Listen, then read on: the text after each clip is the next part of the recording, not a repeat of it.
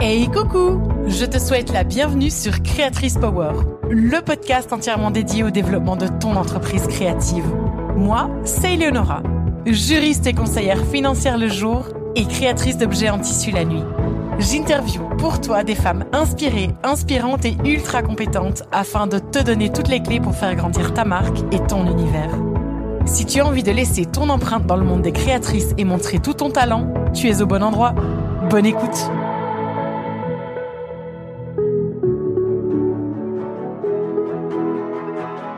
À toutes mes copines et collègues créatrices, bonjour. Mélanie, bienvenue et merci d'avoir accepté mon invitation à venir partager ton expertise et tes conseils avec les auditrices de Créatrice Power. J'étais très, très, très impatiente de te recevoir dans ce podcast car tu es la première experte que j'ai découvert sur les réseaux sociaux. À l'époque, c'était encore Facebook lorsque je me suis lancée moi-même en tant que créatrice il y a quelques années. Et la masterclass que tu avais organisée sur ce qu'était un prix juste pour ces créations m'avait tout simplement bluffé. Et ce sont tes conseils qui m'ont permis d'assumer ce prix pour mes créations depuis la vente de mon premier objet. Donc, merci infiniment. Et c'est pour ça que tout naturellement, j'ai pensé à toi pour venir nous parler de cette thématique et en mettre plein les oreilles des créatrices qui nous écoutent. Sans suspense, dans l'épisode du jour, nous allons aborder une manière de déterminer le prix de ces créations et comment faire pour l'assumer une fois pour toutes. Alors, les filles, je pense que le problème, s'il n'est pas universel chez les créatrices, il est au moins ultra généralisé. On compare le prix de nos créations aux objets vendus dans les grands magasins, on se dit qu'il faut s'aligner, le syndrome de l'imposteur vient nous faire coucou et bardaf, c'est l'embardé. Ou alors, on oublie de prendre la moitié des frais en compte dans le calcul de ses prix et évidemment, au moment du bilan, on se rend compte qu'on vend en perte depuis des mois. Eh bien, si je peux me permettre l'expression, Mélanie, tu es là pour nous remettre dans le droit chemin dans cet épisode. Et avant de nous lancer dans le vif du sujet, j'aimerais te demander, Mélanie, de bien vouloir te présenter pour les auditrices de Créatrice Power et nous dire comment tu peux les aider au quotidien.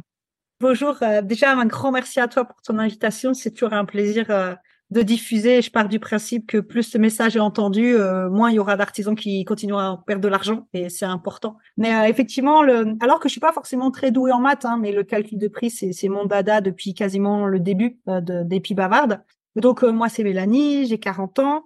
Donc j'ai créé l'Epi Bavarde en avril 2015 après cinq années d'artisanat créatif fort en, en enseignement, en enrichissement, peut-être pas forcément pécunier en tout cas au début, mais euh, j'ai tellement appris sur moi en fait. C'est vraiment ça, ça a été euh, une, une, expérience extraordinaire et euh, aujourd'hui je me rends compte en suivant les créatrices à quel point en fait le, fait de se lancer dans une entreprise créative, c'est un travail de guérison sur soi dans un premier temps en fait. C'est un travail d'expression de soi et de guérison de soi qu'après on transmet aux autres en fait. Parce que de façon inconsciente, nous on s'est senti mieux, tu vois, on a ce besoin d'aider les autres à se sentir mieux quelque part aussi. Et je reste convaincue, après c'est c'est ma vision très personnelle, hein, que les créatrices sont des guérisseuses, et diffuseuses de bonheur et des guérisseuses, vraiment, ça j'en suis sûre. Et, euh, et du coup, c'est toujours difficile pour moi de voir des, des créatrices qui, euh, qui vendent leur travail à des prix très très bas. Encore là, il y a quelque temps, j'ai fait une commande à une créatrice qui travaille le bois je lui ai dit, je suis désolée, je peux pas t'acheter ton travail à ce prix-là, c'est pas possible. Enfin, je sais même pas comment tu fais pour gagner de l'argent à ce prix-là, je, je t'envoie plus parce que c'est pas juste. Et s'il te plaît, essaye de revoir tes prix parce que ce qu'il faut bien comprendre, c'est qu'il y a un moment, à force de vendre au mauvais prix, ben, l'entreprise, elle s'effondre. On vend à perte, à perte, à perte. Et euh, l'image que j'aime bien utiliser, tu vois, avec les créatrices, c'est non, mais quand tu vends ta création à ce prix-là, tu donnes un bifton en même temps à ta cliente, en fait. Tu lui donnes de l'argent. C'est toi, tu as le sentiment sur le coup de satisfaction de recevoir de l'argent en retour, mais concrètement, matériellement, mathématiquement, tu lui donnes toi de l'argent avec ta création parce que tu perds des sous en fait. C'est dommage. Et encore il y a quelques jours, hein, j'en ai eu qui disait une qui me disait oui les artisans gonflent leur prix. Je fais non, je suis désolée, je peux pas accepter d'entendre ça. Ça fait huit ans que je bosse avec des créatrices, j'en ai jamais une seule qui m'a dit bon alors moi je vais gonfler mes prix euh, parce que bon j'ai du talent et ça le vaut et nana. Je regarde c'est l'inverse, tu vois. C'est ah mais je peux pas vendre à ce prix-là, c'est compliqué. Voilà. Et les, blocages sont souvent très personnels. Hein. C'est souvent parce que la plupart des créatrices, euh, même toutes, je crois, sont issues de milieux pas forcément classe sup, tu vois, par exemple, mais de milieux ouvriers ou euh, de, des classes moyennes. Et du coup, elles n'ont pas forcément elles le budget pour leur propre création et elles projettent leurs propres limites financières sur leurs clients en fait. Et c'est la principale erreur de toutes les créatrices euh, parce que comme j'aime bien le rappeler, le calcul d'un prix c'est mathématique. Ça répond à une réalité économique, à une réalité mathématique. Et, et si on n'applique pas euh, le bon prix, comme on le disait tout à l'heure, bah, il y a vente à perte et puis bah, à un moment, la, société, elle s'effondre, enfin l'entreprise s'effondre parce qu'il faut trop injecter de, de, de, fonds personnels pour que ça tienne en fait. Donc, euh, vraiment projeter sa capacité financière cliente, c'est le premier euh, blocage. Et le deuxième, c'est euh, souvent les créatrices portent la responsabilité de la situation financière de leurs clients. Et ça, c'est assez particulier, c'est-à-dire, oh mais les pauvres, ils ont pas d'argent, du coup, je peux pas vendre au bon prix parce que sinon ils peuvent pas se le payer. Mais à quel moment on t'a demandé de porter la responsabilité de la situation financière de l'autre en fait? Jamais. Déjà pour le client, moi en tant que client, si je sais que entre guillemets je fais pitié à la personne à qui j'achète quelque chose et qu'elle me fait un prix par pitié, c'est pas super gratifiant non plus. Être jugé ou évalué par rapport à ma situation financière en tant qu'être humain, c'est pas confortable non plus, tu vois. Donc du coup, euh, pour le client, c'est pas agréable et confortable, et pour la créatrice, ça l'est encore moins. Et puis elle porte un fardeau qui ne lui appartient absolument pas. Et ce que j'aime bien rappeler, c'est que quand un client vous dit que c'est trop cher, en fait, en vrai, ce qu'il vous dit, c'est pas que c'est cher, c'est que lui n'a pas les moyens de se l'offrir. Et c'est son choix. Ça correspond à ses choix de vie. Ça correspond à, oui, c'est ça, à ses choix, en fait. Et nous, en tant que créatrice, on n'a pas à porter ce fardeau-là. On n'a pas à assumer les choix des autres. Absolument pas, en fait. Et euh, nous, on a assumé nos propres choix. Nos propres, c'est déjà pas mal, hein. Nos propres responsabilités, nos propres choix. Et c'est en ça où être artisan, c'est une responsabilité en soi, parce que euh, faire des prix trop bas, c'est tirer le marché vers le bas. Et c'est forcément pour les autres artisans qui essaient de se vendre au prix juste, c'est très compliqué. Donc il y a, une responsabilité vis-à-vis du client de lui dire ben ok tu veux l'acheter, mais c'est ta responsabilité, c'est ton choix et je le respecte en tant que tel et je fais pas euh, et je t'infantilise pas en te disant non je vends pas cher parce que tu n'as pas les moyens, tu vois. Et c'est le respect envers soi-même, la qualité et la valeur de son travail et envers finalement les collègues et le milieu de l'artisanat. Et pour moi ça c'est super important parce que si on veut que l'artisanat euh, survive, il faut qu'il y ait une forme de solidarité et que euh, tout le monde se vende au prix juste en fait. Voilà. Je te remercie et tu travailles avec les Pies Bavardes pour aider quand même les, créatrices et les artisans. Oui, bah, ça, il faut le dire parce que tu es une des premières à avoir été, euh, avoir été là et euh, à avoir euh, voulu apporter cette aide spécialement adressée aux créatrices et pas uniquement aux entrepreneurs ou entrepreneuses.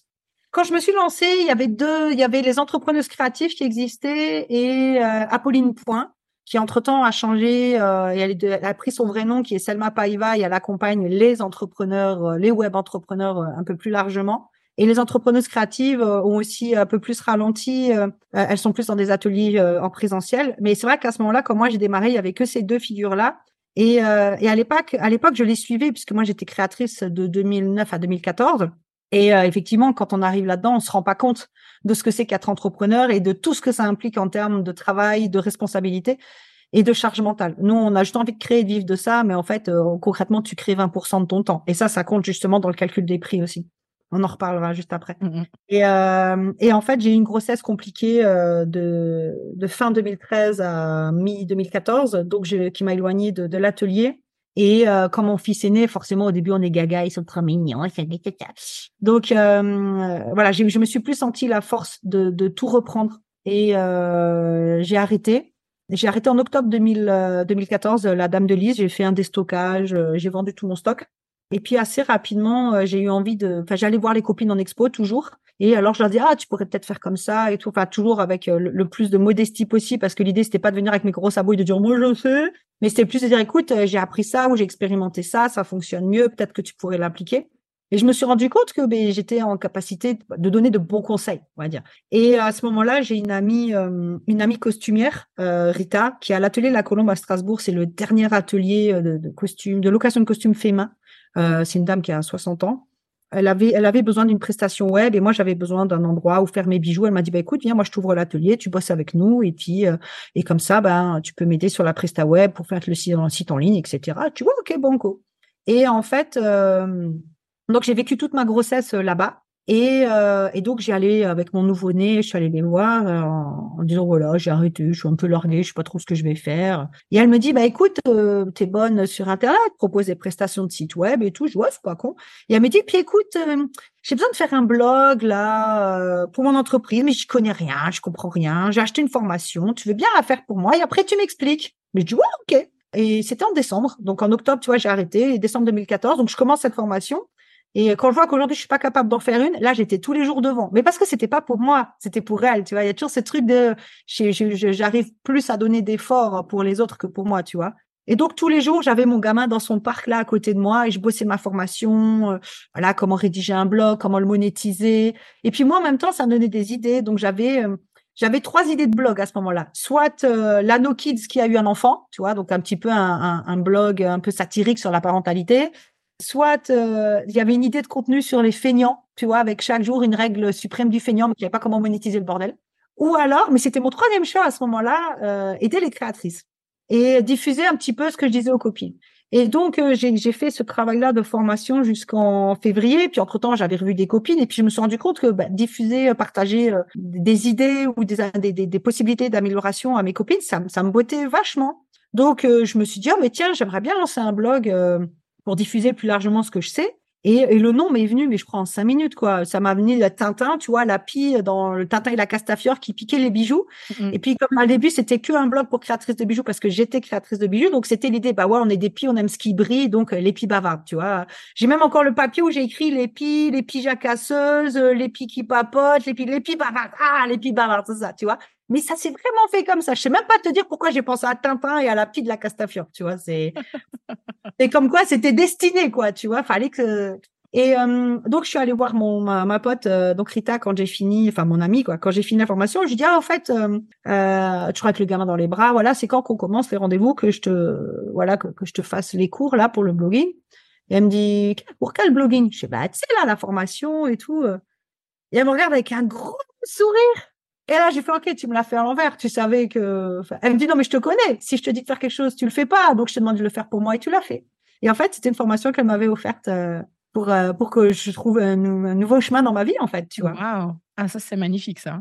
Mais c'est une femme extraordinaire. C'est une femme qui a changé la vie de beaucoup de gens. Et je crois qu'elle se rend même pas compte. Une fois, on en a parlé. Et elle me dit, mais c'est vrai qu'il y a une danseuse. Une fois, elle m'a dit que grâce à moi, elle avait tout revu son projet, machin. Et, et, euh, et c'est, elle, elle, elle, vit un métier très difficile. C'est très, très difficile, hein, parce qu'en plus, au plein centre-ville de Strasbourg, tu as du cheap à, louer à 3 francs 6 sous, alors qu'elle, elle te fait du costume au détail historique près, tu vois. Et elle a lancé, euh, j'ai envie de lui dire ça, une, elle, a, elle a créé une gamme de vêtements, c'est le costume alsacien revisité. Euh, c'est absolument génial, j'adore, je suis contente parce que ça prend de l'ampleur et ça commence à fonctionner. Mais c'est vraiment quelqu'un qui, je crois, toute sa vie euh, a travaillé très dur par passion de la couture. Son, entreprise, c'est sa vie. Et euh, elle, elle, a un fils qui est autiste et elle a tout fait pour lui aussi, pour lui trouver une place dans la société. Et elle a aidé tellement de gens. C'est une femme extraordinaire. Vraiment, c'est j'ai un respect infini pour euh, pour Rita. Mais euh, non, elle a, elle a changé ma vie. Franchement, elle a changé ma vie. Et euh, donc voilà, donc du coup, bah, moi en février, je me suis retrouvée à me dire, ok, bah, je vais lancer mon projet. Et le temps que ça mature dans ma tête, que, parce que moi j'ai un TDA et euh, il semblerait que je sois HPE. Et, et du coup, j'ai toujours du mal à, à, savoir où je vais. C'est en faisant que je comprends où je vais. Et du coup, bah, c'est en écrivant les articles de blog que j'ai vraiment compris de quoi j'allais parler, comment j'allais en parler. Il y avait tout de suite une volonté de monétiser, mais pas forcément. Euh, mais c'était pas l'objectif. L'objectif c'était déjà de lancer un truc, mais il y avait quand même une, réflexion en amont de ok comment je peux faire plus tard pour le monétiser. Donc le blog est sorti, sorti. Ça, j'ai fait un lancement orchestré, bien carré. Euh, euh, du coup, j'ai démarré avec tout de suite euh, plus de 200 inscrites à la liste mail. Euh, donc c'était chouette. Et puis j'avais écrit une dizaine d'articles et j'avais une dizaine d'articles embrouillés en avance et toutes les semaines. Mais vraiment, moi qui sais pas tenir un calendrier, toutes les semaines, il y avait un nouvel article qui sortait, bla bla bla bla. Et euh, donc j'ai repris un petit boulot salarié. Je faisais des ménages pour euh, être libre, tu vois, chez des particuliers. Et du coup, en 2015, euh, bah, quelques mois après le lancement du blog, je tombe enceinte de ma fille, qui était bébé surprise. Et, euh, et du coup, bah forcément, ça. Alors, il n'y avait pas forcément de plan parce que, comme dit, je sais pas me projeter. Et heureusement, parce que je crois que si dès le début j'avais compris dans quoi je m'embarquais, je sais pas si j'aurais eu le courage, tu vois. Moi, souvent, on me dit je suis courageuse. Je dis non, non, je suis inconsciente. C'est pas pareil. Absolument pas, tu vois. Ça mène au même endroit, en tout cas. Ouais, exactement. Mais c'est fou, hein, comme quand tu sais pas euh, les écueils qui t'attendent, à quel point tu peux avoir l'énergie de faire les choses, tu vois. Ils ne savaient pas que c'était impossible, alors ils l'ont fait. Exactement. J'adore cette phrase parce que c'est exactement ça, en fait. Et bref, donc, deuxième grossesse, accouchement sous césarienne, donc compliqué. Et voilà. Et en fait, ce qui s'est passé, c'est qu'en octobre 2016, euh, mon ex-mari a trouvé un travail au Luxembourg et donc on a déménagé au Luxembourg. Et à partir de là, je me suis mis, euh, j'avais lancé un abonnement, 16 euh, euros par mois, tu as un dossier complet sur un aspect du métier créatif. Et c'est là que ça a vraiment démarré. Là, euh, mais très rapidement, j'ai fait 2-3 000 euros de chiffre d'affaires par mois, donc je pouvais vivre de mon activité. Et ça grossissait de mois en mois. euh, parce que c'était un prix attractif et c'était un tout petit produit. Et moi, ça m'obligeait aussi à bosser et à rédiger beaucoup de contenu. Parce que moi, je sais beaucoup travailler. Alors, cette année, ça c'est ça a explosé. Du coup, j'ai du mal à trouver mon humour carburant, mais jusqu'à cette année, je bossais que sous pression et par peur. C'était mon carburant number one, la pression et la peur. Aujourd'hui, euh, c'est plus le cas. Donc, euh, je procrastine beaucoup. J'ai besoin de trouver un nouveau moyen de me, dire de me foutre la pression. Ah, la bonne blague, non, de bosser. Mais, mais ça va, ça prend, ça fait son bonhomme de chemin, ça vient. Et, et, donc voilà, et là, c'est là, ça a vraiment euh, carburé. Mais avant ça, il y avait, il y avait déjà une, finalement une notoriété qui a grossi assez vite parce que ben, il y avait une vraie demande, il y avait un vrai besoin. Et s'il y a un truc dans les qui pour moi est primordial, qui ne changera jamais, et même quand j'embauche des personnes, c'est la caractéristique principale que je demande, c'est même pas de l'expérience, c'est cette caractéristique-là, c'est la bienveillance. Pour moi, c'est extrêmement important de porter les créatrices. Alors, pas au-delà de ce qu'on est euh, en capacité de faire ou pas de porter leur propre responsabilité à leur place, que je pouvais faire au début. Et ça, j'ai vite appris que ça les servait pas parce que ça les déresponsabilisait davantage. Mais pour moi, une créatrice qui se lance, euh, déjà, elle, expose son art. Pour moi, une créatrice, quand on crée, on crée avec son cœur. Le cœur, c'est le siège de l'âme. Donc, quand on crée, on, on, on montre au monde, on ne sait pas le verbaliser, mais on crée ce qu'il y a de plus pur et de plus innocent et de plus beau en nous. Et donc, l'exposer aux autres, c'est se mettre en, position de vulnérabilité très importante. Et si à ce moment-là, tu tombes sur quelqu'un qui ne te démolit, tu es profondément blessée et profondément détruite. Et ça, je ne l'accepte pas. Euh, pour moi, mon pourquoi dans tous les projets de ma vie, c'est la liberté d'être. Et quand je, une créatrice qui, qui ose être, qui ose s'accorder la liberté d'être et de vivre de son art, pour moi, c'est, c'est magnifique et ça a besoin absolument d'être soutenu. Vraiment, c'est, mais je, c'est, c'est, j'ai déjà viré des gens parce que pour moi, ils étaient trop cash. Euh, avec tout au début quand je commençais les, les embauches. Les... C'était même pas quelqu'un que j'avais embauché, c'est quelqu'un en partenariat, c'était une créatrice. Euh, elle avait accès à mes programmes gratuitement et elle faisait un peu de la modération sur mon groupe Facebook à l'époque. Elle était trop cash et je dis non, je suis désolée, mais alors c'était super dur hein, pour moi. J'ai tourné autour du pot 15 ans avant d'oser lui dire, mais c'était vraiment non non c'est c'est pas possible. On peut pas parler à des gens qui sont en position de vulnérabilité extrême de cette façon. Il faut être bienveillant. Il faut les porter. Il faut les encourager. C'est vraiment important. Pour moi, c'est vital. Mais voilà, et oui, et je pense que c'est ça qui a fait euh, la force des bavardes. C'est le fait d'être toujours dans la compréhension et je vulgarise à mort. Mon blog, il c'est du marketing, de la comptabilité, de l'administratif ultra vulgarisé. Je partais toujours du principe que j'expliquais quelque chose à un enfant de 5 ans, euh, sans, euh, dire qu'une créatrice est un enfant de 5 ans, hein, c'est pas ça. Hein. Mais parce qu'il y a cette notion de vulnérabilité qui est la même en fait, tu vois, et qu'une information qui est anxiogène peut tout de suite la bloquer dans son projet. Donc, c'était tout de suite cette idée de simplifier, vulgariser pour te dire, OK, c'est pas si compliqué que ça quand c'est expliqué dans d'autres termes. Donc, voilà ce que moi, je te propose, tu vois. C'était vraiment ça. Et ça, ça a fait la force des bavardes. Et du coup, au moment de la monétisation, au moment de ce premier abonnement, qui s'appelait la Pimaline, je me souviens, il y avait déjà une grosse communauté. Du coup, il y a tout de suite eu euh, un, bon retour euh, sur ça. Et donc, j'ai fait ça un an. Et, euh, et au bout d'un an, en fait, je me suis rendu compte que comme je faisais au feeling mois par mois du contenu, il y avait une forme de désordre. Je me suis retrouvée au bout d'un an à parler de euh, la déclaration de l'activité. Je me suis dit, mais non, c'est quelque chose qu'on doit parler en premier. Donc, à partir de ce que j'avais déjà rédigé pour euh, la Pimaline, j'ai, euh, j'ai créé un programme qui s'appelait le NITPI, un programme de un an où chaque mois, mais du coup, cette fois-ci structuré dans un ordre, j'accompagnais un groupe de créatrices. Donc, au début, comme je n'osais pas vendre au prix juste, hein, moi aussi. Donc, c'était un programme à 47 euros par mois, mais du coup, pour être rentable, il me fallait une quarantaine de personnes. Et au bout de plusieurs sessions, je me suis rendu compte que finalement, il y avait toujours qu'un noyau au rendez-vous, un noyau de 15, 20 personnes, pas plus. Donc, j'ai décidé de réduire à 20, mais du coup, il a fallu augmenter le prix parce qu'il fallait que ça reste rentable par rapport au temps que je consacrais aux personnes que je suivais. Et ensuite, on a même carrément des, des réduit à 15, entre 10 et 15. Et on a du coup, à ce moment-là, dû aussi augmenter le prix. Et à chaque fois, on a rempli les sessions. À chaque fois, il y a eu carton plein. Euh, mais après, l'objectif, c'était pas de remplir des sessions pour remplir des sessions. C'était de dire, ouais, cool. Il y en a 15 là qui, dans un an, elles seront pumpées up, tu vois. Et ça, c'était kiffant. Ben, encore ce matin, j'ai eu un rendez-vous avec une fille que j'ai suivie pendant un an, je crois, en 2021. Et je lui disais ce matin, mais qu'est-ce que je suis fière de toi? Je l'ai connue en rendez-vous. Elle était sous antidépresseur, totalement effacée, vraiment mal dans sa peau, dans sa vie, avec un passif très lourd.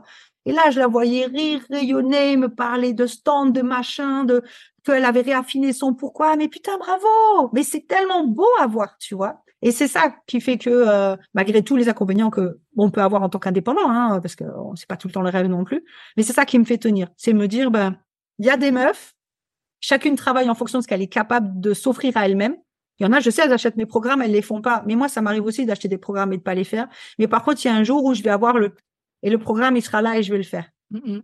C'est pour ça que la bienveillance, elle est primordiale là aussi. C'est-à-dire au moment où la meuf, elle est en formation avec moi, c'est pas de dire, ah, tu vois, euh, c'est ta responsabilité. Là, aujourd'hui, j'ai, j'ai plus que le club Youpi parce que maintenant, je suis maman solo et que j'ai besoin de beaucoup de temps. Donc, je peux plus m'investir dans des nids de pie comme je faisais avant parce que les nids de pie, c'était, euh, j'avais en général quatre groupes par an. Donc, c'était un live chaque jeudi. Donc, à chaque fois avec un autre groupe puisqu'il y avait entre guillemets quatre jeudis par mois. Parfois, il y en a cinq, mais voilà.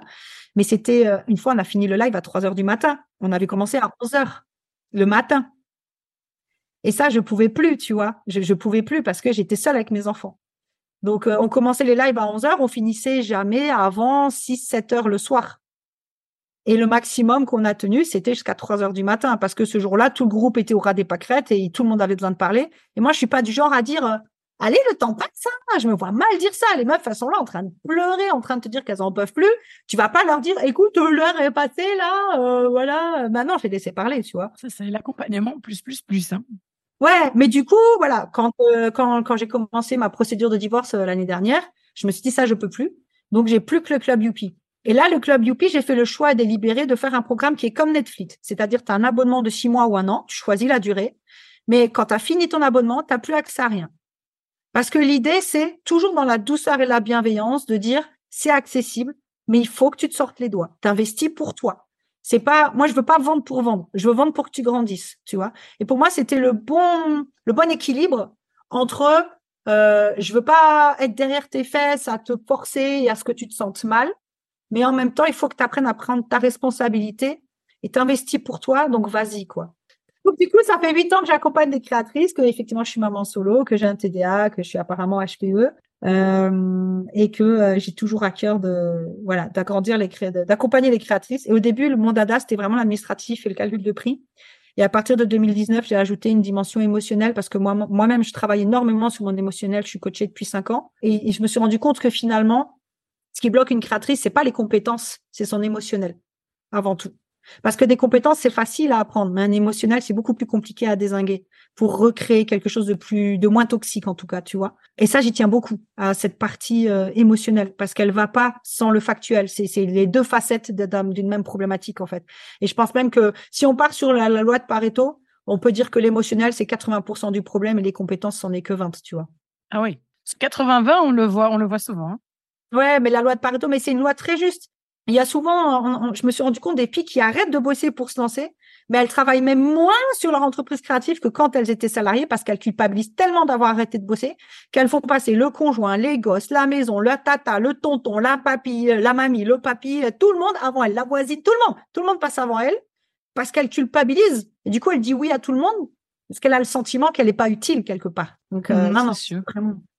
Eh bien, écoute, merci pour euh, merci pour ce partage parce que c'est vrai que ça remet bien en perspective euh, tout ce que euh, un mauvais prix ou tout ce que le fait de ne pas oser établir un, bon prix, un prix juste peut engendrer par la suite. Je te propose sans plus attendre de nous plonger justement dans ce vaste sujet. J'ai envie de dire qui ne devrait pas fâcher, mais qui fâche quand même. Hein. Et voyons un petit peu comment faire pour fixer ce fameux prix de vente juste de ces créations. Alors, dans un premier temps, je te propose, si tu le veux bien, de nous rappeler les postes non négociables à prendre en compte pour déterminer son prix de vente, toute taxe comprise.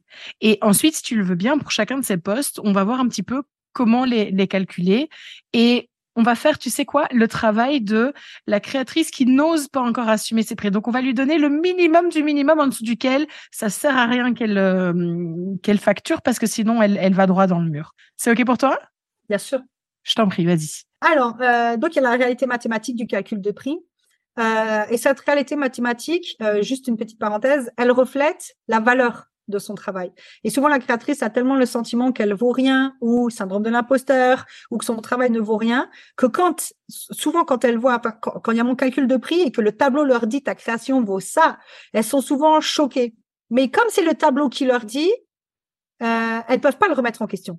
Mm, mm. Mais euh, souvent, la créatrice a du mal à appliquer le prix juste et le tarif horaire juste qu'on va aborder maintenant, parce qu'elle a le sentiment que son travail ne vaut rien, parce qu'il n'est que créatif, ou elle, ou elle a une très mauvaise estime d'elle, et du coup, ce qui vient d'elle ne peut pas avoir autant de valeur, c'est pas possible. Pourtant, si.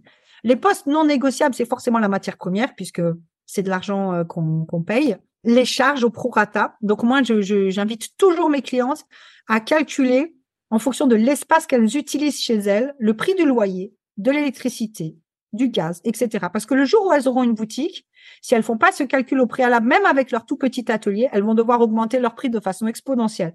Que si c'est déjà prévu au début, euh, l'augmentation, elle va être limitée par la suite. Et euh, alors, il y en a qui me disent, oui, mais j'aurai jamais un local. Tu sais pas. Tu sais jamais ce qui peut arriver dans la vie. Moi, j'ai déjà des pics qui ont travaillé, euh, qui ont calculé le prix au minimum en me disant, je vais jamais revendre en boutique ou en dépôt-vente. Et, je te jure, c'était une créatrice de jouets. Même pas deux mois après, elle vient me dit, je suis dans la merde. La boutique de mes rêves m'a contacté. Je fais pas assez de marge parce que j'avais dit, je veux pas faire autant de marge pour pas, pour, pour, elle voulait tellement baisser ses prix qu'elle n'avait pas mis la marge qu'il faut et du coup, elle, elle était pas assez rentable pour vendre à un pro. Là, c'était soit elle refusait la commande, soit elle augmentait ses prix. Heureusement, je crois que si je me souviens bien, elle a augmenté ses prix. Ça n'a pas trop changé au niveau des ventes de son côté parce que, OK, on vend moins, mais comme on vend plus cher, mmh. on perd très rarement du chiffre d'affaires. Et elle a pu faire sa commande au pro, qui a été d'ailleurs euh, euh, une boutique qui lui a régulièrement acheté du stock. Donc, elle a pu se faire un, alimentaire, on va dire, tu vois, dans le kiff. Matière première, charge au prorata. Charge au prorata. Donc, euh, par exemple, je sais pas, moi, si on a 30 euros d'électricité pour un 100 mètres carrés, on va diviser le 100, les 30 par 100. Ça va nous donner le prix au mètre carré qui est du coup de 0,03. 0,3, non? Ouais, c'est ça, il me semble. Là, hein. là, tout de suite, sans calculatrice, euh, je fais pas la fine. Hein, voilà. euh, et du coup, si maintenant, toi, tu utilises 10 mètres carrés, bah, tu, dis, tu multiplies ce résultat par 10 et ça te donne la charge d'électricité pour, euh, voilà. Sachant que si tu sais que toi, tu utilises plus d'électricité que le reste de l'appartement sur la journée parce qu'il est vide, tu peux un peu grossir le truc. Hein. Mais voilà. Et pour le loyer, c'est pareil, même calcul, etc. Donc, euh, ton salaire, qui est de minimum à 20 euros de l'heure. Et quand je dis minimum 20 euros de l'heure, on ne se paye quasiment pas plus qu'un euh, salarié euh, de, des, des, pays euh, comme la Chine ou, ou l'Inde. parce que justement pour la loi de Pareto qu'on disait tout à l'heure. Alors sans schéma, c'est assez difficile à expliquer. Je vais essayer d'être clair. Quand vous vous payez, vous vous payez en général sur votre temps créatif, c'est-à-dire pendant que vous créez, vous chronométrez votre temps. Par exemple, vous avez passé une heure sur une création, vous dites OK, ben j'ai 20 euros de matière première puisque je suis à 20 euros de l'heure. Sauf que ce temps créatif, sur 100% du temps de travail de l'entreprise, il ne représente que 20%. Les 80% restants, on va passer euh, le, temps, ça fait beaucoup de fois le mot temps dans une phrase, mais bref, tu as compris, euh, à faire euh, les déclarations mensuelles à l'URSSAF, à chercher des expos, à faire des expos, à chercher des boutiques en dépôt-vente, à faire la commande du dépôt. La commande, non, parce que c'est compté dans le prix de vente, mais en tout cas à communiquer avec le dépôt-vente à faire euh, sa comptabilité, à faire de la gestion, à faire des, euh, des les photos, à faire la communication sur les réseaux sociaux, à répondre aux mails, à répondre aux clients, à gérer les commandes, aller à la poste. Tout ça, tout ça, tout ça, tout ça, ça correspond en moyenne à 80% du temps dans l'entreprise créative. Et tout ce temps-là, on ne se le paye pas. Donc, les 20% de temps créatif doivent payer 100% du temps dans l'entreprise. Et donc, pour, euh, à partir de ces 20%-là, à réussir à trouver quel est le tarif horaire sur 100% du temps de travail, il faut diviser les 20 euros par 4, puisqu'on les tire, les 20, on va les tirer, euh, par 5, pardon, on va le multiplier par 5 pour arriver aux 100%. Donc, euh, ces 20 euros-là, ils vont être étirés sur ces 100%, et ça va te donner du 4 euros de l'heure. Donc, quand tu es à 20 euros sur ton temps créatif, tu es à 4 euros de l'heure. Donc, c'est rien. J'espère que, ça déculpabilise toutes celles qui, qui n'oseront pas. Hein. Mais c'est, c'est vraiment, c'est important à comprendre que ça veut dire que concrètement, soit, parce que après, il y a, moi, dans mon atelier de calcul de prix, c'est ce que je dis au pays. Au, au pays, c'est pas une fatalité. Tu peux rééquilibrer, par exemple, ton 80-20 et te dire, je vais créer une organisation optimum pour réduire les 80-20 et peut-être être en 70, en 70-30 ou en 60-40, voire en 50-50. Si tu es à 20 euros de l'heure en 50-50, tu es à 10 euros de l'heure tout le temps. C'est pas trop mal. C'est le SMIC. Tu mérites mieux, mais pour démarrer, c'est pas mal. Alors, ça implique, par exemple, d'aller à la poste une fois par semaine pour tous les colis et pas d'y aller deux heures tous les jours. Ça implique de préparer ta communication peut-être début de semaine ou début du mois. Tu vois, vraiment rassembler les pôles comme ça pour optimiser ton temps de travail. Ou alors, tu assumes ton prix. Tu vois, et tu décides de travailler comme tu en as envie. Il n'y a, a, pas de fatalité. Il y a toujours une solution pour retravailler son prix. Ce qu'il faut surtout pas, c'est réduire arbitrairement son prix par peur. Tu vois, c'est surtout ça. Donc, le tarif horaire minimum, 20 euros de l'heure. Et quand on est en 80-20, ça veut dire que si on veut être rentable, il faut être à 50 euros de l'heure. Parce que si tu as 50 euros de l'heure et que sur 20% de ton temps et que tu les tires sur 100% du temps de travail, ça te fait du 10 euros de l'heure.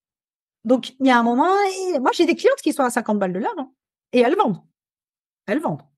Donc après, elles ont aussi revu l'optimisation, euh, tu vois, elles travaillent un peu plus vite, etc. Après, c'est clair qu'il y a un objectif business. Et si on se sent pas à l'aise avec cet objectif business, bah, on continue à faire ça pour le plaisir et on travaille et on se prend un emploi, tu vois.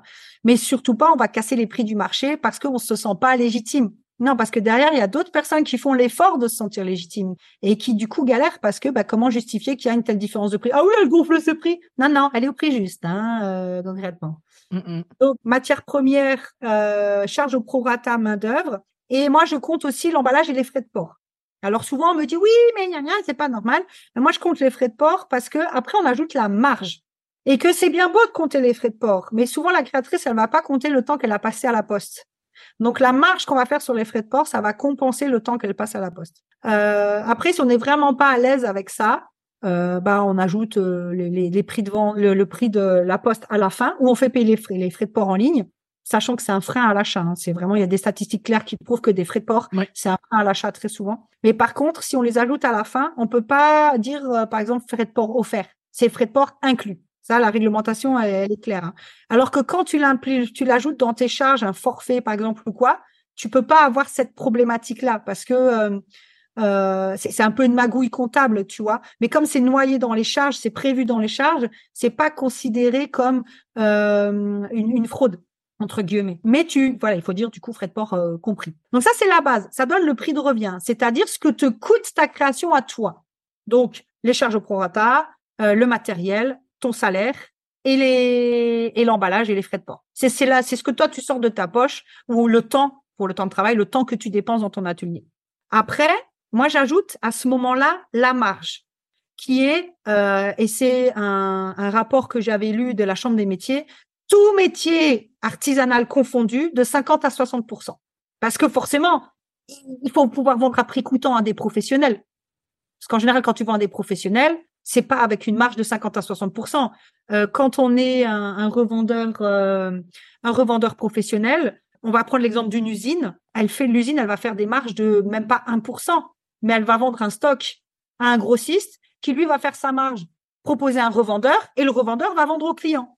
Donc nous, comme on est directement du fabricant au client, il faut qu'on englobe, que notre marge englobe tous ces intermédiaires qu'on n'a pas pour que si on veuille vendre à une boutique pour que nous, on n'ait plus qu'à créer et eux, ils s'occupent de la vente, qui est plus rentable d'ailleurs par rapport au 80-20, on pourra en reparler. Du coup, nous, il faut qu'on puisse être compétitif en termes de prix. Une cliente, une boutique, tu lui dis, alors moi, ma création, je la vends à 20 euros, en, en 30 euros, en, mon Dieu, 20 euros, une création. Bon, ça dépend. Si ça marque pas, oui, ça peut être à 20 euros.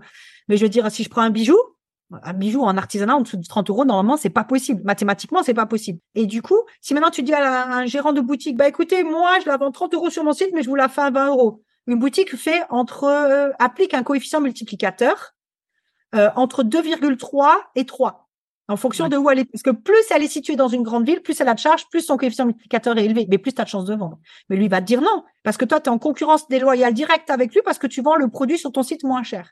Il faut être en capacité de produire, de proposer un produit qui est quasiment 50% moins cher. Et après, là, il y a toutes des stratégies. Par exemple, on peut un petit peu réduire son tarif horaire. C'est le, cas extrême de la rentabilité parce que souvent, quand on vend à des pros, on est en 80-20 inversé. Ça veut dire on va passer 80% du temps à créer la commande du professionnel et 20% du temps à communiquer avec lui.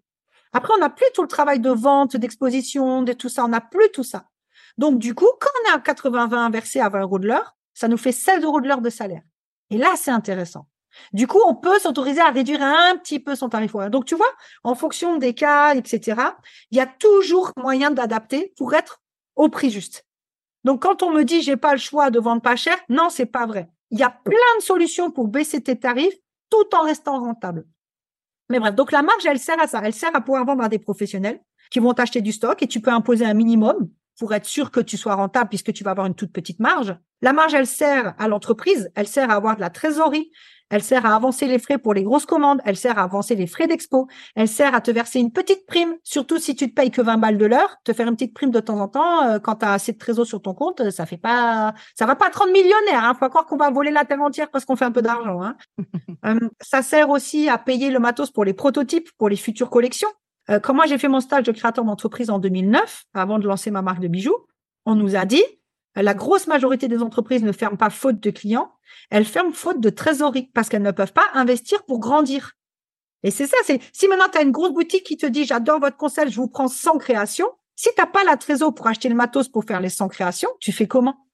C'est pas possible. Tu es obligé de refuser la commande. Ça fait, ça fait mal au fion quand même. Hein, mmh euh, voilà. Donc la marge, elle sert à tout ça. Elle sert à faire tampon quand tu fais des promotions. Si tu fais à un moment frais de port offert ou euh, moins 10%, moins 20%, c'est pas pump up euh, comme ça.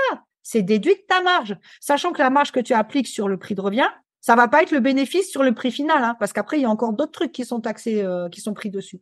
Donc, euh, sans marge, une entreprise n'est pas viable. Tu peux pas vendre au pro, tu peux pas faire de dépôt vente, tu peux pas faire de réduction et tu peux pas investir pour ta société. Tu peux pas avoir de trésorerie, tu peux pas te verser de primes. Donc, c'est pas viable. Donc, une fois que tu as donc ce prix de revient sur lequel tu as ajouté tes 50 à 60% de marge, là, j'applique ce que, j'appelle moi les charges variables. C'est-à-dire les charges dont le montant va changer en fonction de ton volume de vente. Ça va être les frais SumUp, les frais Etsy, les frais PayPal, parce qu'en fonction du nombre de ventes que tu as, bah, ça change. Et euh, tout à la fin, on met l'URSSAF, parce que l'URSSAF, euh, tu la payes sur la totalité de ce que tu encaisses. Tu ne peux déduire absolument aucun frais. C'est impossible. Tu ne peux pas déduire tes frais postaux, tu peux pas. C'est le statut de micro-entrepreneur est fait comme ça. Alors j'ai souvent des créatrices qui râlent et qui disent que c'est pas normal. Ce qu'il faut comprendre, c'est que quand on est en société, on paye 40% de cotisation sociale sur le salaire du gérant ou du salarié et on paye des impôts sur le bénéfice. Donc, euh, le fait de payer que 12,80 de, parce que ça, on peut y revenir aussi, d'ailleurs, le montant des cotisations sociales, souvent les pistes se trompent, enfin, elles sont mal conseillées, c'est pas de leur faute. Mais souvent, les 12,80 euh, minimum que, qu'on te prélève sur tes ventes, euh, c'est vraiment, c'est pas beaucoup. Oui, tu peux rien déduire, mais par rapport aux frais de comptabilité que tu as quand tu peux faire des déductions fiscales ou aux taxes, entre guillemets, normales quand tu es en société, c'est vraiment, vraiment, vraiment pas grand chose, quoi. Mmh. Donc, euh, donc le prix de se construit comme ça. Et on n'est pas, en, on multiplie pas par un coefficient multiplicateur. Ça, souvent, j'ai des créatrices qui font matos x2. Non.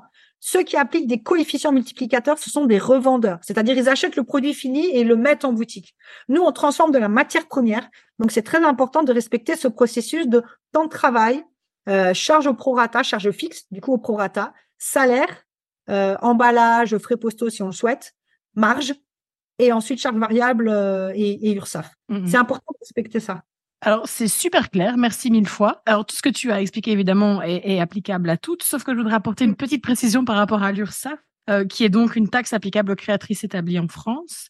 Oui. En Belgique, nous, on parle de cotisation sociale. Alors, on, a notre lot de taxes aussi, hein, mais qui oh, sont, oui. qui sont Franchement, vous êtes plus taxés en France. Hein. Ouais.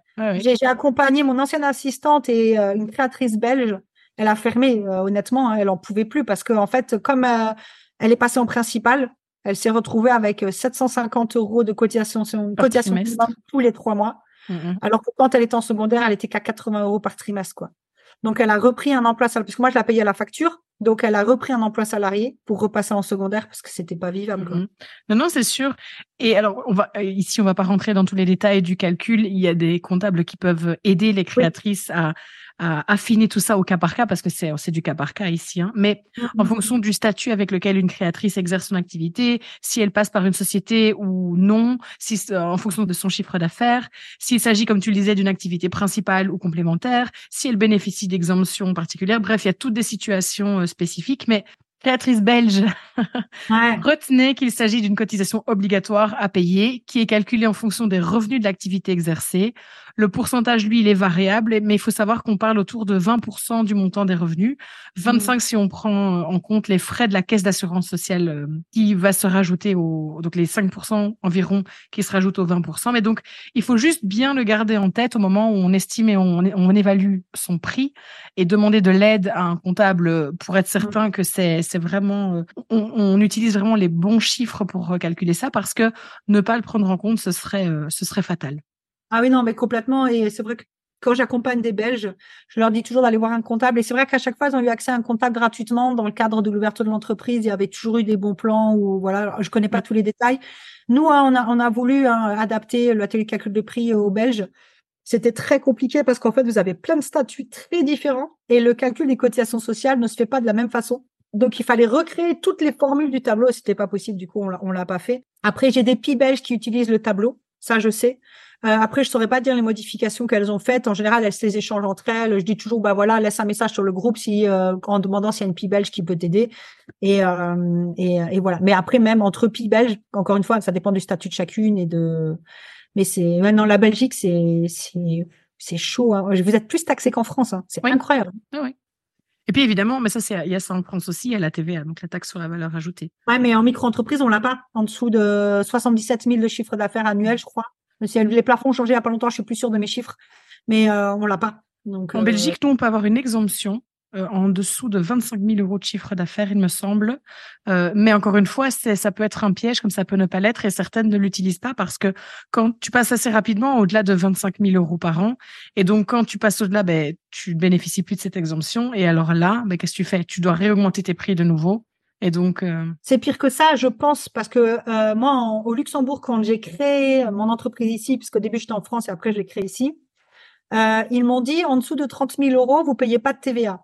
Ok. Donc, comme moi, mon activité était déjà très bien lancée, j'ai fait les 30 000 euros en trois mois. Donc, j'ai dû changer de statut. Mais ce qu'ils m'avaient pas dit, c'est qu'à partir du moment où je dépassais les 30 000, je devais payer la TVA sur les 30 000. Ah oui, bah donc là, toi, tu n'as pas du, tout prévu ça, quoi. Ah, pas du tout, je l'avais pas, je l'avais pas du tout. Et du coup, depuis le début, mon entreprise traînait un retard de TVA que ah. enfin cette année a été résorbé, tu vois. Oui, bien sûr. Parce que en plus, entre temps, j'avais une période où j'avais une baisse d'activité, etc. Où du coup, j'avais aussi encore accumulé plus de retard. Enfin, c'était le bordel. Donc, peut-être même que chez vous, c'est la même. C'est-à-dire que passer les 25 000, ils vont vous faire, eh, les 25 000 d'avant, là, la TVA. Hein? Peut-être même, je sais pas, tu vois. Mais en tout cas, moi, c'est ce qui m'est arrivé. Et Luxembourg, Belgique, et ils sont très similaires euh, en termes d'administration parce que le Luxembourg euh, faisait, était une province belge jusqu'à il y a 50 ou 60 ans encore. Donc, ils ont gardé encore beaucoup de fonctionnement de l'administration euh, francophone belge. Oui, on parle de 21%. Hein. Donc, mmh. c'est pas rien. Non, non, c'est sûr. Mmh. C'est sûr. Alors, on vient d'aborder ici les points non négociables. Donc, vraiment le minimum, minimum de la détermination du prix de vente de ces créations. C'est-à-dire que en dessous, on peut pas, on n'est pas mmh. viable. Ceci étant dit, déterminer son prix de vente ne s'arrête pas à ça.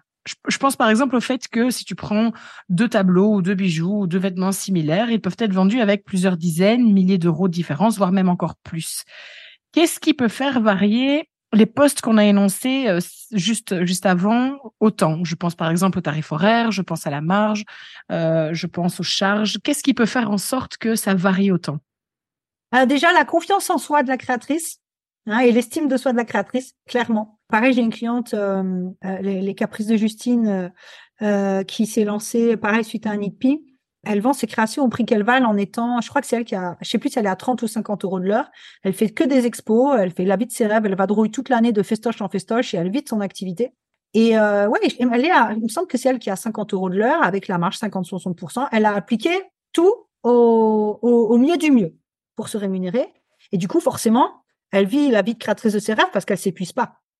Parce que ce qu'il faut comprendre, c'est que moins on vend cher, plus on a besoin de créer pour rentrer de l'argent, mais moins on a de temps pour créer puisqu'on n'est pas rentable, on se paye pas le temps de travail. Euh, moi, il y a un calcul que j'adore faire faire, c'est le calcul chamboule tout, où euh, je leur fais calculer, bah, avec tes prix là maintenant, euh, combien d'heures tu dois travailler par mois? Bah, Souvent, c'est plus qu'un temps plein. J'aime bien leur rappeler qu'un un temps plein SMIC payé en France, c'est 151 heures.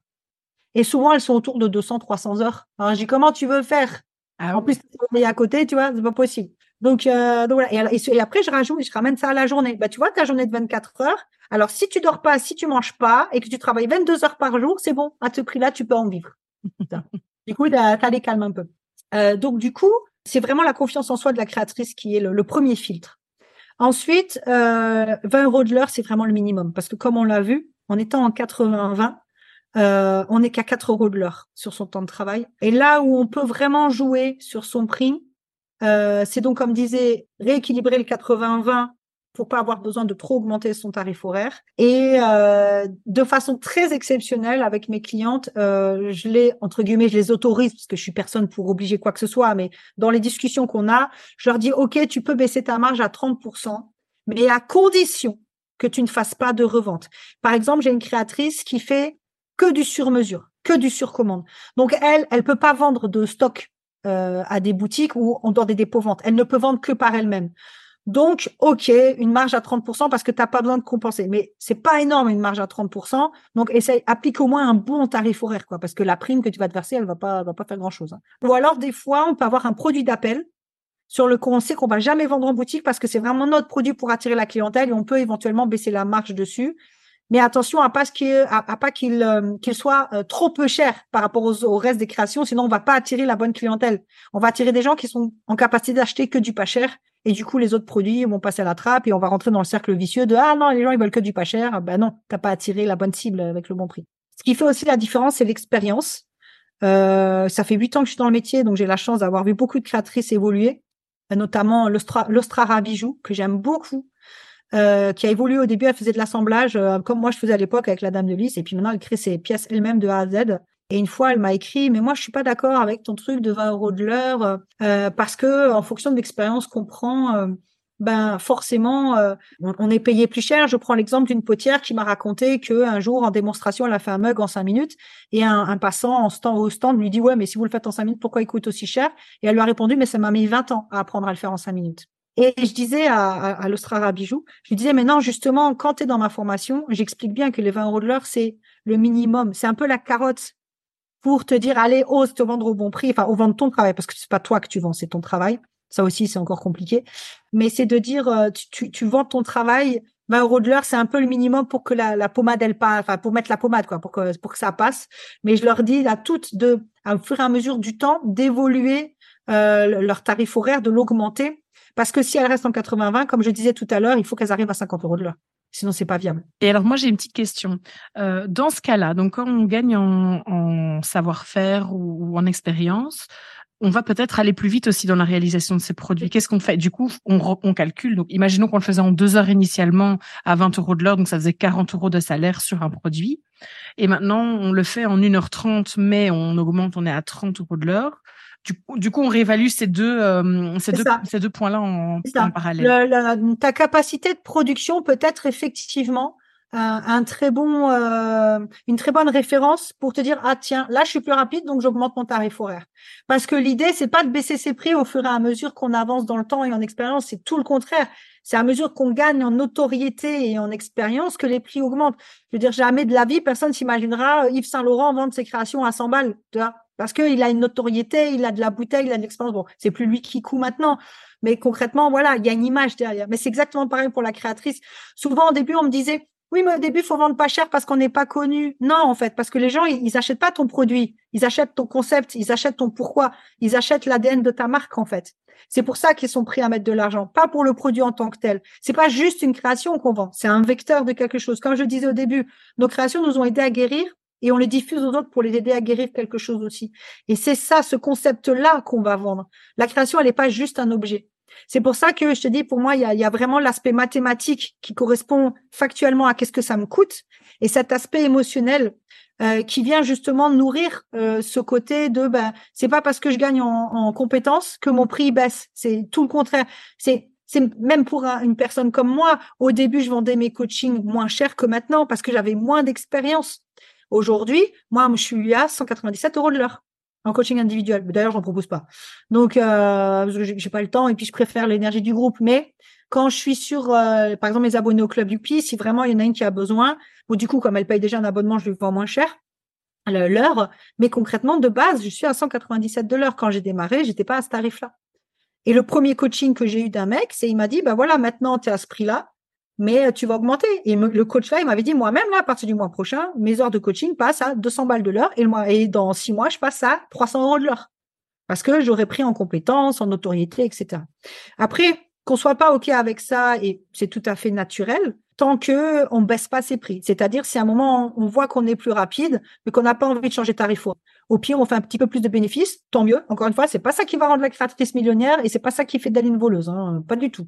Ça lui fera juste un peu plus d'argent. Et si elle est que à 20 euros de l'heure, ça va rentabiliser davantage son tarif horaire, tu vois, si elle travaille plus vite. Donc voilà. Mais à aucun moment on baisse. On se dit, ah, je travaille plus vite, donc euh, je fais moins cher. Non, non, non, non. Et des créatrices qui vendent des créations à 300, 400 euros, ça existe. Hein. Bien sûr. L'Ostrara Bijou, c'est plus grosse du mois. Elle fait des, elle fait des lancements orchestrés et elle fait des, quand tu vois la, et si bijoux, c'est pareil. Euh, elles ont des gros, des, des, toujours des grosses pièces. C'est la pièce phare de la collection. Elle est à 200, 300, 400 euros et elle se vend elle est tout le temps vendue. Après, quand on est à des prix entre guillemets hauts, on peut mettre en place des facilités de paiement en trois ou quatre fois sur le site. Ça facilite l'achat. Mais c'est encore une fois, tu vois, c'est de dire, c'est pas une fatalité. Il y a des solutions. Cette solution, elle peut être de rééquilibrer ton prix de diverses façons et une fois que tu vends, de proposer tes paiements en plusieurs fois. Moi, je, du coup, ça me faisait penser un petit peu au positionnement. Quels sont les postes, du coup, qu'on va aller augmenter quand on décide, par exemple, de positionner sa marque comme une marque premium, par exemple, ou, euh, qu'on fait un repositionnement à un moment donné et qu'on essaye d'élever un peu la marque et du coup, euh, on décide d'augmenter euh, les prix? C'est lequel des postes qu'on va aller augmenter et comment est-ce qu'on va calculer ça? En fait, euh, il y a une réalité mathématique qui fait que de base, euh, l'augmentation, elle se fait. Euh, c'est-à-dire que il y a une différence entre créer en série et créer des pièces uniques. Une pièce unique, on va passer beaucoup de temps sur un modèle, donc forcément, il va coûter plus cher que une création qu'on va créer en série. Et donc déjà de base, le choix de ton positionnement implique un prix. C'est la règle des cinq piliers que je dis tout le temps. C'est ta signature artistique, donc tu crées une pièce unique ou pas, et les matières premières que tu choisis, etc., va influencer ta clientèle cible, qui va influencer ton prix, qui va influencer ton image de marque, qui est, qui influencée par ton pourquoi.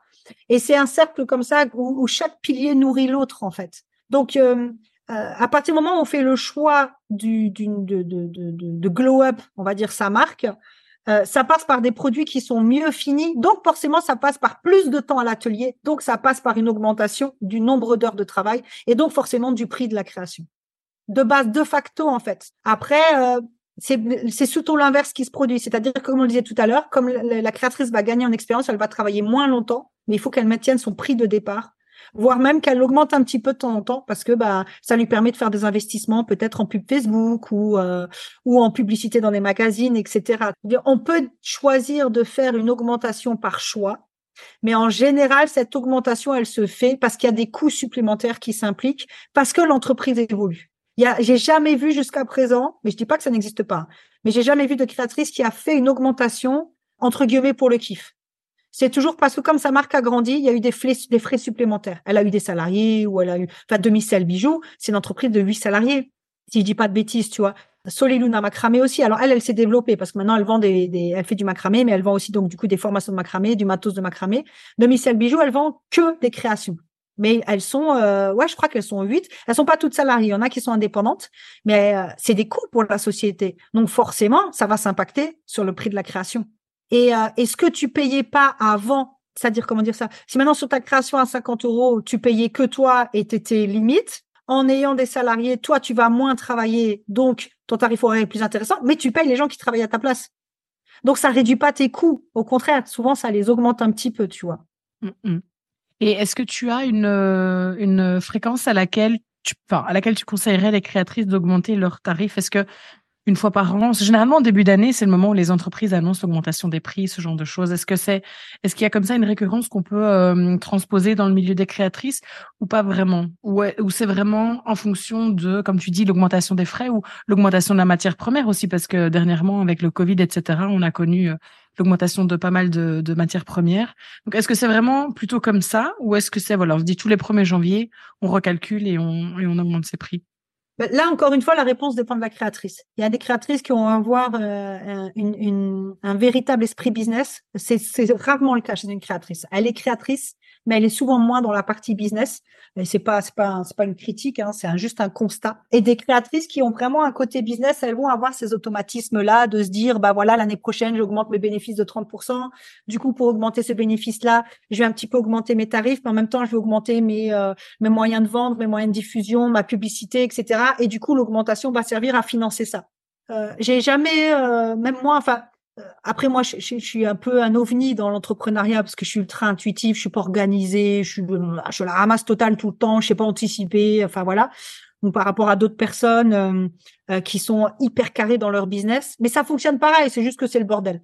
Mais euh, il semblerait que les gens le captent pas, parce que j'en parlais encore il y a quelques jours avec une créatrice qui me dit non, mais de notre point de vue, tu fais plein de trucs et c'est vachement organisé. Hein. Ah non, non, pas du tout. Ah oui, c'était on faisait un live sur Instagram avec Lucie la chineuse, où on disait ouais, on est à la ramasse. Putain, mais vous avez l'air super organisé. Ah bah absolument pas. Bah alors pas du tout. Hein. On se priorise déjà. Donc si on n'a pas envie de bosser, on bosse pas. Voilà, déjà, et, euh, et aujourd'hui, on se permet ce luxe-là dans la limite du raisonnable, bien entendu. Mais c'est un peu cette idée de, j'ai jamais vu autour de moi de gens qui augmentaient pour augmenter. C'était toujours cette augmentation. Soit après, on peut choisir l'augmentation parce que on a besoin d'investir plus, ou alors parce qu'on a besoin d'investir plus, on va augmenter.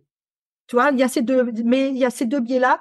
Mais l'augmentation, elle est toujours pour répondre en général à, comme tu disais, augmentation de la matière première, euh, prendre quelqu'un pour déléguer une partie du travail, euh, euh, avoir plus de trésorerie pour investir pour une, un nouveau projet, etc. Tu vois. Mmh euh, et puis moi, je sais que moi, à titre personnel, mon club Youpi, il a augmenté euh, déjà deux fois. Euh, tout au début, l'offre de lancement, c'était 27 euros par mois. Il a été longtemps à 37 euros par mois. Et comme je rajoute régulièrement des nouvelles vidéos de formation, aujourd'hui, on a 250 vidéos de formation, on a une centaine de fiches administratives, il y a deux lives par mois. Enfin, 37 euros, pour moi, c'était plus juste. Donc, il est monté à 47.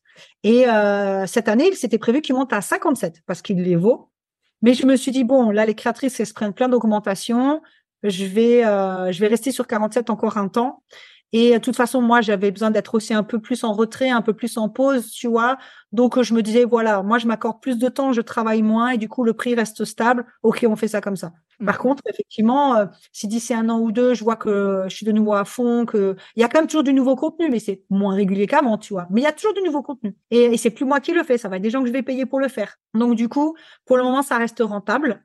Euh, mais voilà, d'ici un an ou deux, ça va très certainement augmenter parce que je sens, je sens plus le prix aligné à la valeur du contenu en fait. Donc on peut aussi partir de sa propre perception. Mais quand on est créatrice, c'est très rare hein, parce qu'encore une fois, euh, elles ont tellement pas le sentiment que leur travail peut valoir quelque chose que euh, et puis elles ont tellement aussi les, modèles industriels en tête. souvent, c'est ça aussi l'amalgame entre ben moi j'achète des modèles industriels et ça vaut tant. Oui, mais l'artisanat c'est pas du tout le même modèle de fabrication, donc forcément c'est pas les mêmes coûts, tu vois. Et moi, j'ai même l'impression des fois, c'est le contraire, tu vois. Si tu vas sur une plateforme comme Etsy, où, forcément tu es en concurrence directe avec des personnes qui font la même chose que toi, donc tu as pas tout ce côté comme tu as sur Instagram où tu présentes les, tes valeurs, qui tu es, ce que tu es. Donc on a vraiment purement des fiches produits pour deux, deux créations identiques. Je vais avoir tendance à me dire, celle-là, elle est un peu plus chère. Il doit y avoir quelque chose de mieux. Tu vois, c'est le contraire. Moi, c'est exactement ça au lieu de se dire ben euh, ah non mais je vais chercher la moins chère ce que peut-être euh, des personnes qui sont pas euh, sensibles au monde de, des créations et de l'artisanat ne feraient pas moi je vais me dire ben celle-là elle est plus chère il doit y avoir quelque chose de mieux il doit y avoir quelque chose il doit y avoir des valeurs et d'avoir quelque chose et je vais être plus attirée par celle-là que par celle qui sera moins chère c'est exactement ce que j'explique aux créatrices aussi. C'est bah, quand on sait qu'on va, quand on va à Lidl, on sait qu'on achète de la merde. Quand on va à la foire fouille, on sait qu'on achète de la merde. Par contre, quand on va faire ses courses euh, je sais pas, moi, si on compare Marot, euh, euh, et, Swarovski, c'est même pas comparable, tu vois. Et on le sait. Et c'est exactement ce que je dis à mes clientes, c'est d'où l'intérêt des cinq piliers. C'est que ton prix va induire au client une qualité de ton travail. Donc, et c'est ce que j'explique à mes clientes quand tu dis aux gens, c'est made in France ou Belgium, avec des matériaux choisis avec soin, j'ai pris du temps, il y a des belles finitions, ouais, tu prépares psychologiquement, la personne, ah ouais, bon, ouais, c'est 20 balles. Non, il y a un truc qui va pas. C'est 20 balles en fait? il y a Anguille je me suis fait arnaquer. C'est pas possible que ce soit à ce prix-là avec cette qualité-là. Et ça aussi, c'est tout un travail que je fais avec les créatrices de leur dire, mais quand vous donnez un petit prix, les gens, ils pensent que vous faites de la merde. Donc, ça n'a aucun intérêt. Et il y a des gens qui se gênent pas pour acheter du AliExpress et le revendre euh, à beaucoup au prix de l'artisanat. C'est encore plus paradoxal. Mm, mm. Mais c'est vraiment ça. Le prix induit euh, une qualité du travail. Et j'aime bien utiliser l'analogie de, deux stands qu'on voit au loin. Toi, on se balade, on flâne, il une expo de créateurs, on voit deux stands un peu au loin. Un qui paye pas de mine avec un parasol dégueulasse, euh, on voit rien de loin parce que que tout est posé à plat. Euh, un côté avec un barnum, des volumes, des guirlandes et tout.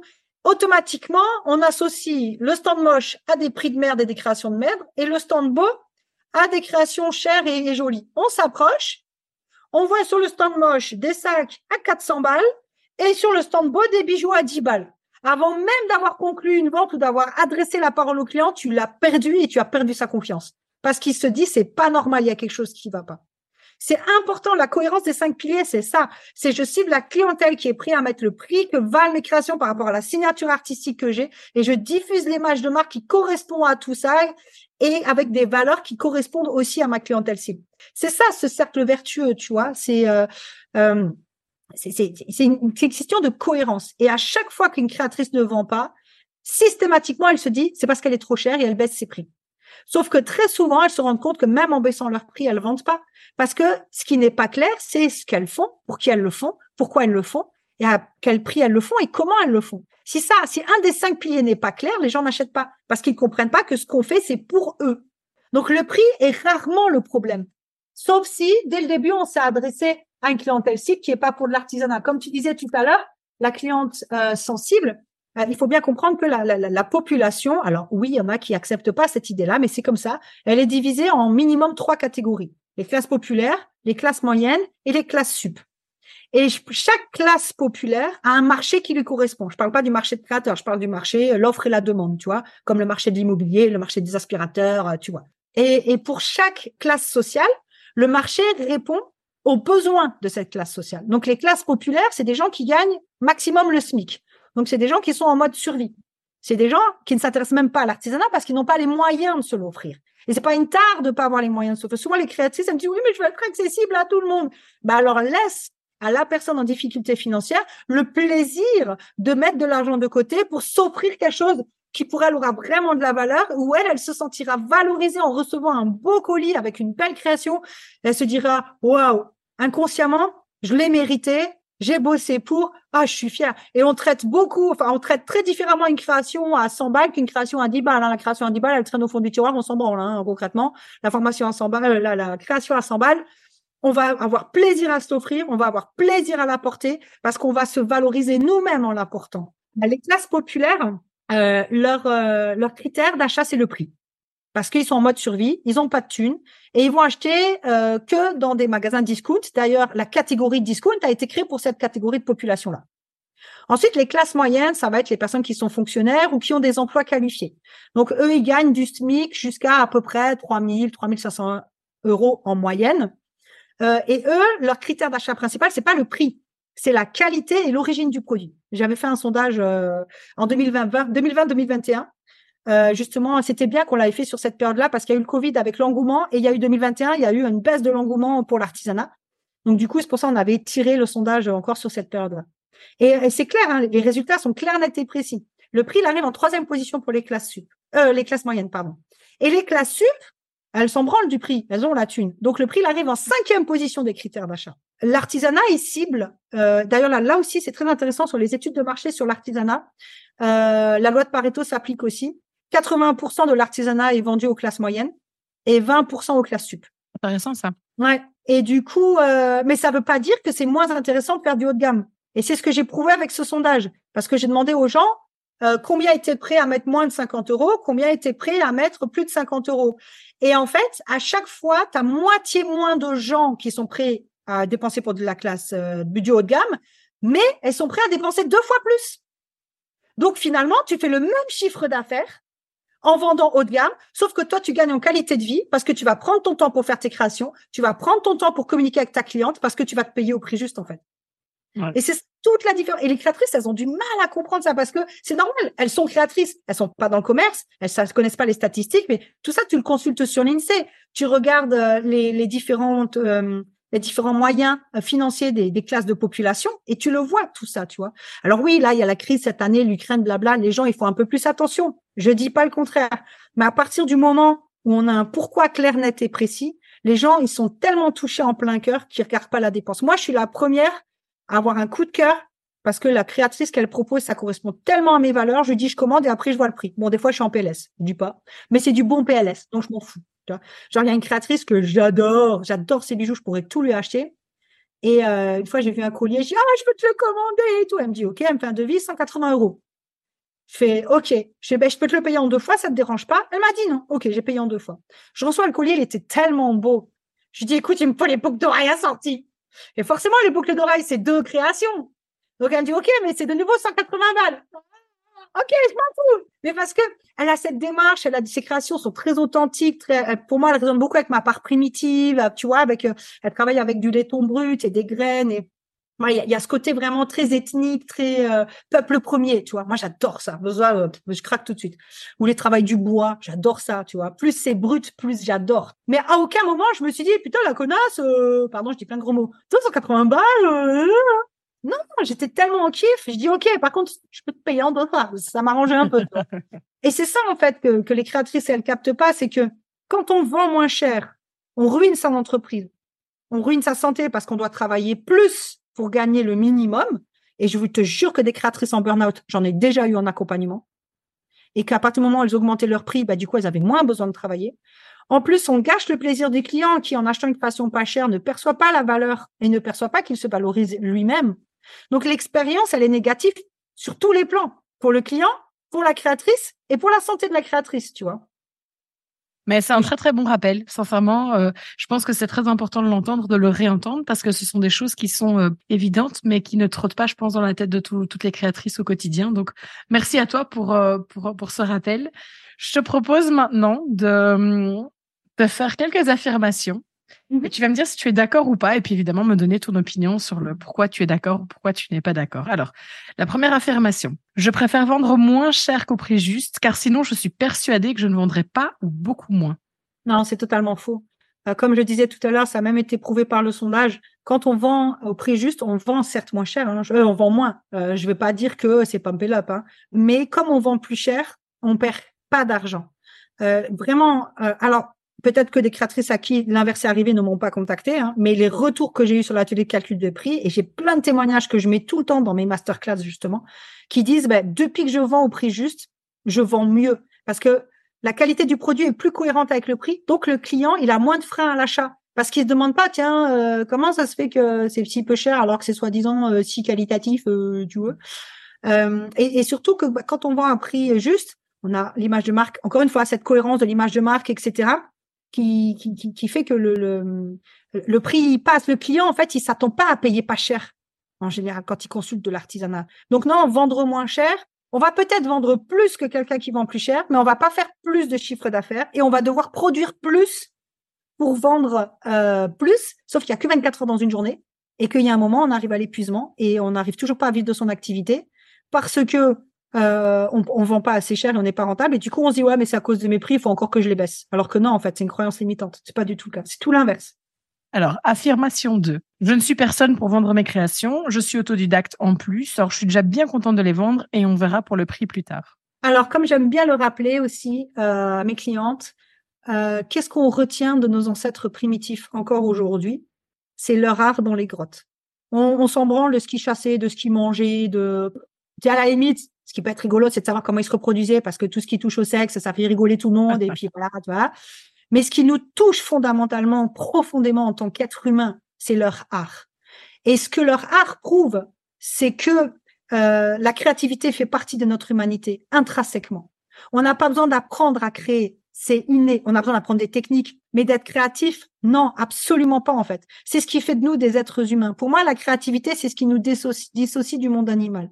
Quand j'étais en archéologie, en fac d'archéologie, on nous disait la différence entre l'humain et l'animal, c'est que l'humain utilise des outils. Sauf que de plus en plus, on découvre que des animaux sont en capacité d'utiliser des outils aussi. Il y a des singes qui, à partir d'une brindille, enlèvent les feuilles et les mettent dans les termitières pour choper les termites. C'est un outil. Euh, il y a euh, des vautours qui utilisent des, qui jettent les os du haut du ciel sur des pierres parce qu'ils savent que cette pierre-là va fracturer l'os et qu'ils pourront manger la poêle, euh, la moelle. Donc ils utilisent un outil. Donc les animaux savent utiliser des outils. Pour moi, ce qui fait la différence intrinsèque, c'est cette créativité-là. Donc, être autodidacte, pour moi, c'est c'est pas cohérent, ça, ça n'a aucun sens. Parce que de toute façon, cette créativité fait partie de nous. Qu'on va nous apprendre dans les écoles de couture, par exemple, c'est des méthodes de travail. Mais notre créativité, elle est innée.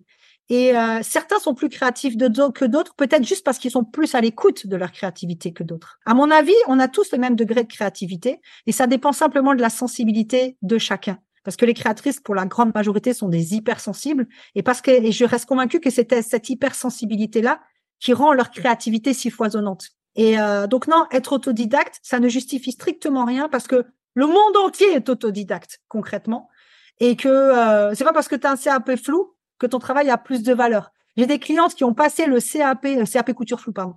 J'ai des clientes qui ont passé des CAP couture parce que ça les rassurait. Ok, vas-y si tu en as besoin. Combien de fois j'ai entendu dire, mon Dieu, mais ce que j'apprends, je savais faire euh, mais depuis longtemps, quoi, et mieux, hein, euh, concrètement. J'ai même une qui m'a dit, mais la formatrice, elle a dit n'importe quoi. Et elle, elle est devenue formatrice après dans l'école. Donc, euh, et j'aime bien rappeler que les gens qui ont créé des diplômes, C'était des gens qui n'avaient pas de diplôme, puisqu'il fallait les créer. Donc, ton diplôme, c'est un certificat d'autodidacte. Meuf, sérieusement, tu vois Donc, non, ton travail a la même valeur que tu sois diplômé ou non, parce que c'est euh, c'est la valeur du cœur et de ta créativité, de ton âme et de ce que tu donnes au monde. Donc, euh, peu importe que tu sois sorti d'école ou pas. Et je dirais même, pardon, pour celles qui sortent d'école, ce n'est pas un jugement ou une agression à votre rencontre. Pour moi, les autodidactes, euh, j'adore travailler avec elles parce qu'elles sont pas formatées par les écoles. Les quelques copines que j'avais à Strasbourg qui sortaient d'école de couture, elles avaient toutes les mêmes coupes, elles avaient toutes à peu près le même style et euh, elles exprimaient leur créativité plus par le choix des tissus, etc.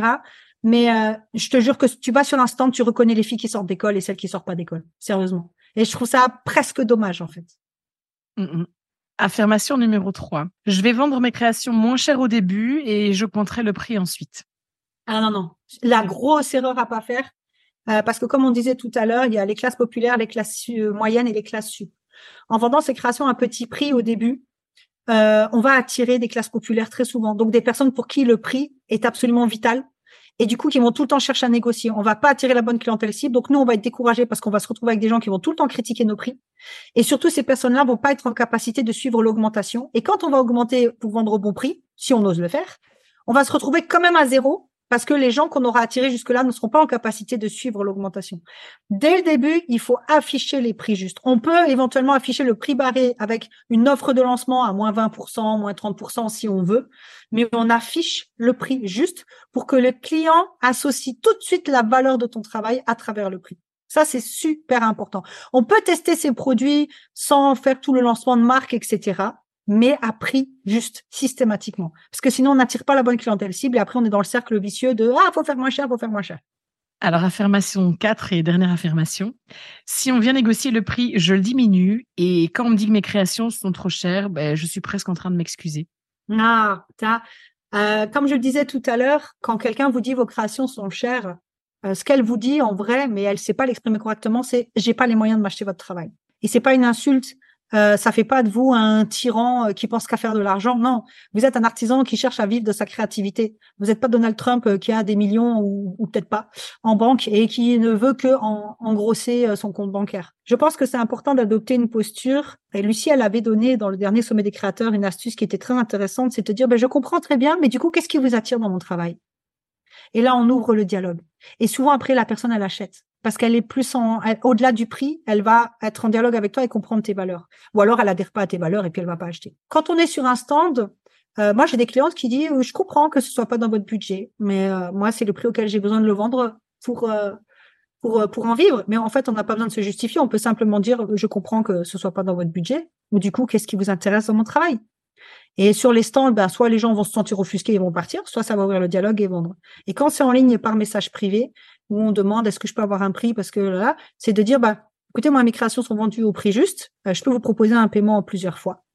Euh, ça peut être ça aussi, mais on peut commencer par je comprends très bien, mais euh, ça dépend. Si on demande tout de suite un prix, on peut pas dire je comprends très bien, mais qu'est-ce qui vous a plu dans mon travail? C'est un petit peu bizarre, toi. On peut dire je peux vous proposer une facilité de paiement si vous le souhaitez. Mais c'est important de pas brader son travail parce que quand vous bradez votre travail, vous bradez sa valeur, donc vous bradez votre propre valeur et ça nourrit pas votre estime de soi. À chaque fois, on tourne dans un cercle vicieux où on est convaincu que c'est le prix le problème. Et ça vient toucher notre valeur en tant qu'être humain et créatrice, en fait, de se dire, bah, mon travail, il vaut rien, en fait. Non, soyez sûr de vous et euh, votre travail, il vaut, euh, il vaut quelque chose parce que, ne serait-ce que parce qu'il a demandé du temps de travail et de l'achat de matières premières, ne serait-ce que ça, cette réalité économique et mathématique. Ensuite, il y a toute la réalité émotionnelle qui est derrière de vous le valez, votre travail le vaut, et, euh, et comme qui dirait L'Oréal, c'est parce que je le vaux bien. non, mais c'est vraiment cette idée de rappelez-vous ça. Les gens, quand ils vous disent c'est cher, ça veut pas dire que euh, vous les arnaquez, ils vous prennent pour des escrocs ou pour des voleuses. Ils vous disent simplement j'ai pas les moyens de m'offrir votre travail. Et c'est ok parce qu'il n'y a pas tout le monde qui peut s'offrir votre travail et parce que l'artisanat, bah c'est pas du social. Je suis désolée. Si on veut faire du social, bah on fait pas de l'artisanat. Clairement, c'est pas. Mais euh, ça, je répète souvent à mes clientes et je leur dis je suis désolée de vous offusquer mais les euh, oui mais je veux que ce soit euh, accessible à tout le monde non en fait on n'est pas Mère Teresa on est des artisans créateurs on vit en Occident dans la partie occidentale de l'Europe qui est la où le niveau de vie fait partie des plus élevés donc forcément la réalité économique fait que nos créations ont un coût Et, euh, et justement, toi, avant, tu parlais d'Etsy. Bah, Etsy, tu as des gens du monde entier qui n'ont pas les mêmes réalités économiques et qui, du coup, les prix euh, sont très différents. Mais ça ne veut pas dire pour autant que la personne ne calcule pas son prix correctement. C'est juste que le niveau de vie chez elle est moins cher. Donc, forcément, la matière première est moins chère, le temps de travail est moins cher. Donc, la création, globalement, elle est moins chère. C'est vrai. C'est vrai. Alors, dis-moi, je sais que le sujet est vaste et qu'on pourrait en parler encore pendant très longtemps. Mais est-ce qu'il y a une chose en particulier que tu souhaiterais dire ou ajouter afin d'aider les créatrices euh, à déterminer leur prix juste? Hmm. euh, Prendre confiance en sa propre valeur et en la valeur de son travail. Euh, la créativité, elle est vraiment là pour guérir quelque chose en nous, pour nous montrer de quoi on est capable. Ce qu'on crée, c'est souvent le pourquoi qu'on n'arrive pas à verbaliser, mais on arrive à le fabriquer de ses mains. Et vraiment, c'est cette idée de notre créativité nous guérit et, et on guérit les autres en la, en la diffusant autour de soi. Et du coup, la valeur de la création, elle ne tient pas juste à l'objet, euh, à cette réalité mathématique qu'on disait. Elle est existante, elle est là, mais ce n'est pas qu'un objet. C'est euh, un, c'est quelque chose qui véhicule des valeurs. Euh, c'est des outils de guérison souvent. Moi, j'ai souvent mes, mes, mes clientes, je leur demande de reformuler et pas dire le mot création, parce qu'aujourd'hui création, ça ne veut rien dire. Mais ça va être un outil un, un bijou d'épanouissement ou euh, un outil de mieux-être, par exemple pour les pierres, tu vois, des bracelets pierres, etc., des outils de mieux-être. Parce que c'est ce que c'est. C'est pas juste un objet. C'est un objet. Enfin, oui, c'est pas juste un objet, c'est un objet qui va transmettre des valeurs, qui va transmettre une émotion, qui va transmettre une énergie, qui va transmettre un soin pour celles qui sont plus là-dedans. Et il faut qu'elles arrêtent de limiter leur, leur, euh, leur vision à l'objet en tant que tel, mais qu'elles voient le pourquoi. C'est le pourquoi, c'est le concept en fait. Euh, je reprends souvent l'exemple de cet Américain qui euh, a proposé des cailloux à l'adoption. Il ramassait des cailloux dans la rue, les mettait dans une boîte avec de la paille. Je sais plus s'il peignait des visages dessus, par contre, mais je crois même pas. Et il vendait des cailloux à l'adoption à 3,90$. Il est devenu millionnaire. Parce que ce qu'il vendait, c'est pas des cailloux. C'était un concept de cailloux à adopter. Et c'est le concept, le pourquoi qui fait toute la différence. Et à chaque fois je dis mes clientes, avant de vouloir toucher le porte-monnaie des gens, touchez leur cœur. Et tout le travail de la créatrice sur son site internet, dans sa communication, etc., etc., c'est ça. Encore ce matin, sur le club Youpi, sur notre groupe Telegram, je répondais à une fille qui partageait le lien de son site. Il a dit, ouais, qu'est-ce que vous en pensez? Et une lui a dit, remonte tes produits. Je dis, non. Avant de toucher le porte-monnaie des gens, on touche le cœur. Donc, avant de proposer tes produits à vendre, tu mets ton pourquoi en avant. Ça peut être une phrase ou deux. Il n'y a pas besoin que ce soit euh, trois kilomètres. De toute façon, la personne va pas le temps de lire.